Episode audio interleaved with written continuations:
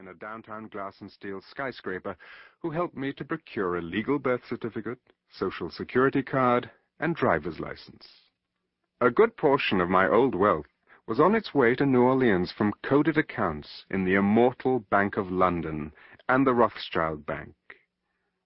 But more important, I was swimming in realizations. I knew that everything the amplified voices had told me about the 20th century was true.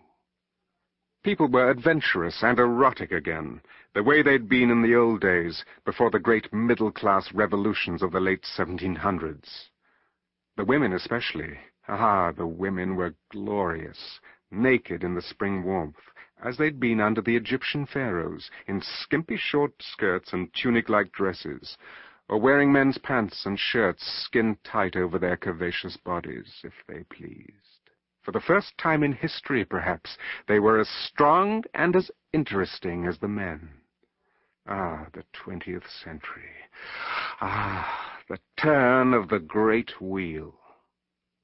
It was time to call upon my old neighbors, the rock band called Satan's Night Out, at 6.30 on a hot, sticky Saturday night. I rang the doorbell of the attic music studio.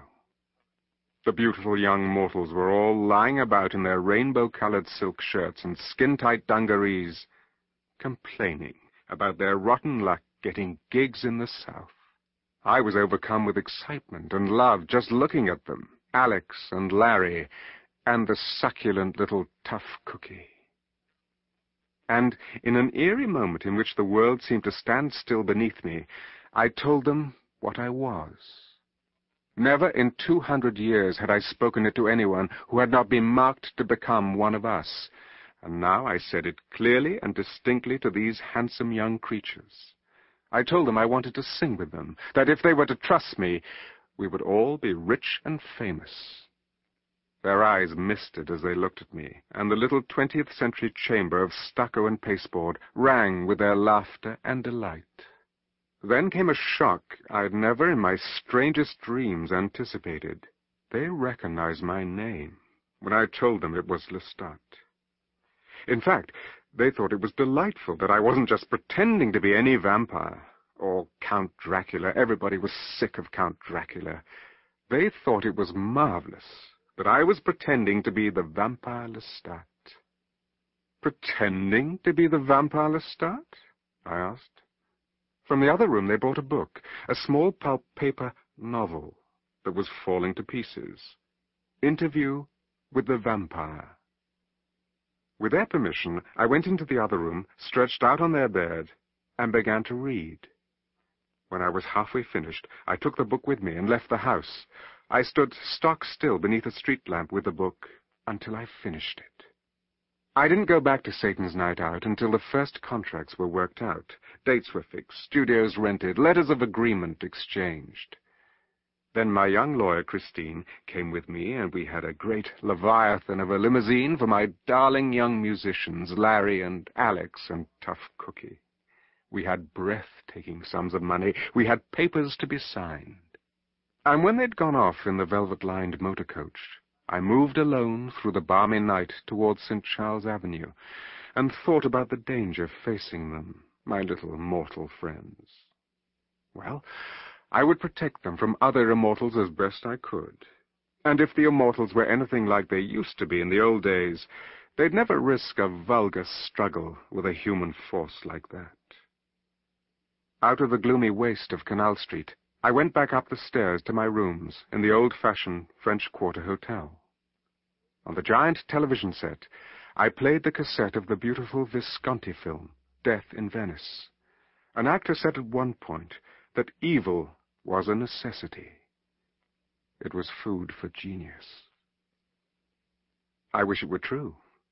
Then I could just be Lestat, the monster, couldn't I? And I was always so good at being a monster. Oh, well. I put a fresh disk into the portable computer word processor, and I started to write the story of my life. In the winter of my twenty-first year, I went out alone on horseback to kill a pack of wolves. This was on my father's land, in the Auvergne, in France, and these were the last decades before the French Revolution. It was the worst winter that I could remember, and the wolves were stealing the sheep from our peasants, and even running at night through the streets of the village. These were bitter years for me.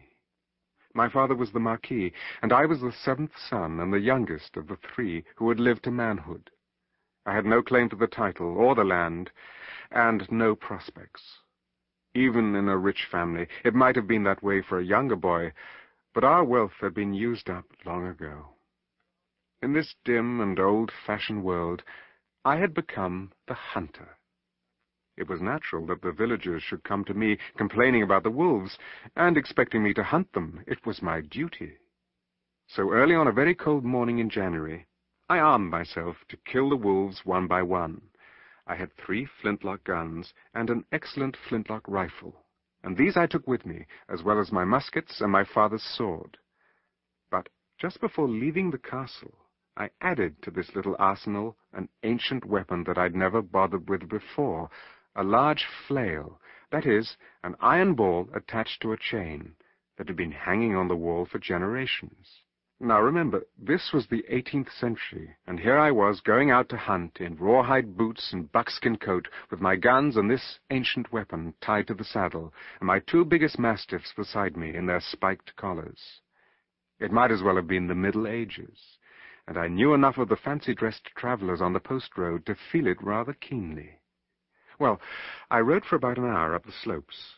I came to a small valley, and as I started across the broad empty field towards the barren wood, I saw three giant grey wolves streaking straight towards me over the snow. I broke into a run for the forest. It seemed I would make it before the three reached me, but the wolves are extremely clever animals, and as I rode hard for the trees, I saw the rest of the pack, some five full-grown animals, coming out ahead of me to my left. It was an ambush. I could never make the forest in time. I got ready for battle. With the rifle I took aim and brought down a big male, and had time to reload as my dogs and the pack attacked each other. And in this first skirmish, my dogs brought down one of the wolves. I fired and brought down a second. But the pack had surrounded the dogs. I saw the smaller dog go down with its hind legs broken. The second dog stood off the pack as it tried to devour the dying animal, but within two minutes the pack had torn open the second dog's belly and killed it. And when I saw my dogs die, I knew for the first time what I had taken on and what might happen. Four wolves lay dead, another was crippled fatally, but that left three, one of whom had stopped in the savage feasting upon the dogs to fix its slanted eyes on me. Jerking the reins hard, I let my horse run as she wanted, straight for the cover of the forest. I didn't look back even when I heard the growling and snapping, but then I felt the teeth graze my ankle. I drew the other musket, turned to the left, and fired. It seemed the wolf went up on its hind legs, but it was too quickly out of sight, and my mare reared again. I felt her back legs give out under me. I was off her before she went down. I had one more loaded gun. I took dead aim at the wolf who bore down on me and blasted away the top of his skull. It was now two animals. The horse was giving off a deep, rattling whinny that rose to a trumpeting shriek, the worst sound I ever heard from any living thing. The wolves were closing in on me. There was no time to load the one gun I had left. I started swinging the flail so that the spiked ball went around in a circle.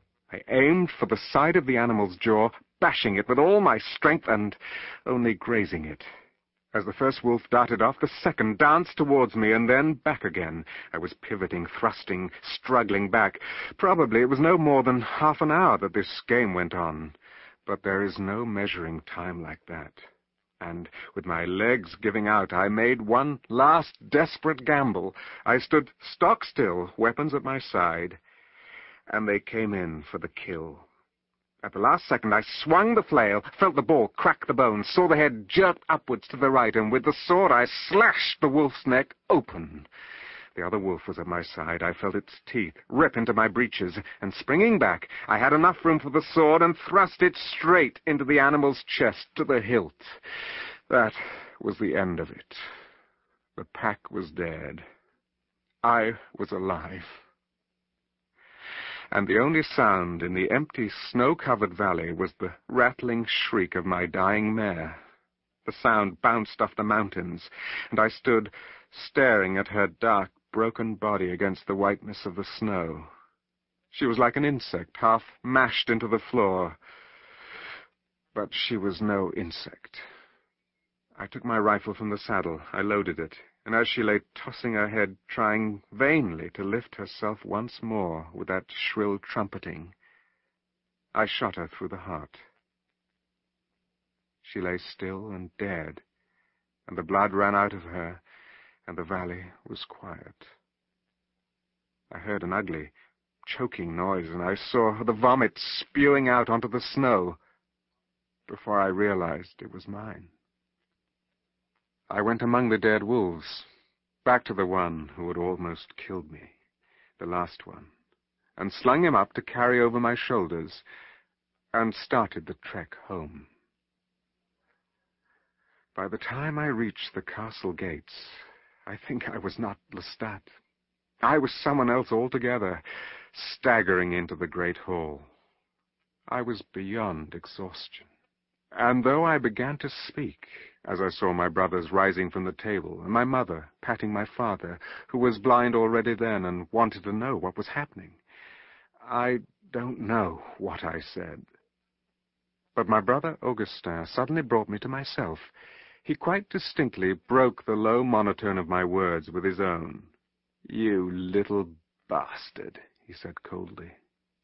You didn't kill eight wolves. His face had an ugly, disgusted look to it. But the remarkable thing was this. Almost as soon as he spoke these words, he realized that he'd made a mistake. He started to babble something about how incredible, and I must almost have been killed, and all that sort of thing. But it was no good. What had happened in that one moment was irreparable. And the next thing I knew, I was lying alone in my room. I didn't have the dogs in bed with me, as always in winter, because the dogs were dead. I climbed, filthy and bloody, under the bed covers, and went into a deep sleep. For days I stayed in my room. Maybe a week passed. And then my mother came quietly and almost stealthily into the room. My mother, coming at last, as I suppose I should have expected. There was a powerful understanding between us. When I tried to escape this house and been brought back, it was she who had shown me the way out of the pain that followed. Her first intervention had come when I was twelve, and the old parish priest wanted to send me to school at the nearby monastery. My father said no, that I could learn all I needed in my own house. But my mother roused herself from her books to do battle with him. I would go, she said, if I wanted to, and she sold one of her jewels to pay for my books and clothing. I loved the monastery school. Within a month, I declared my vocation. I wanted to spend my life in those immaculate cloisters, in the library, writing on parchment and learning to read the ancient books. The Father Superior wrote to ask my father's permission, and frankly, I thought my father would be glad to be rid of me. But three days later, my brothers arrived to take me home. I cried and begged to stay, but there was nothing the Father Superior could do. And as soon as we reached the castle, they took away my books and locked me up. I didn't understand why they were so angry. Then my brother Augustin started coming in and talking to me. He'd circled the point at first, but what came clear finally was that no member of a great French family was going to be a poor teaching brother. How could I have misunderstood everything so completely?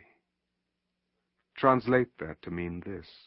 We have no money to launch a real ecclesiastical career for you, to make you a bishop or a cardinal as befits our rank. So, you have to live out your life here as an illiterate and a beggar. After I got to understand it, I wept right at the supper table and was sent to my room for it.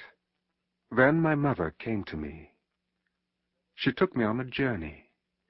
We rode for half a day before we reached the impressive chateau of a neighboring lord, and there she and the gentleman took me out to the kennel, where she told me to choose my favorites from a new litter of mastiff puppies. And within a month, my mother also bought for me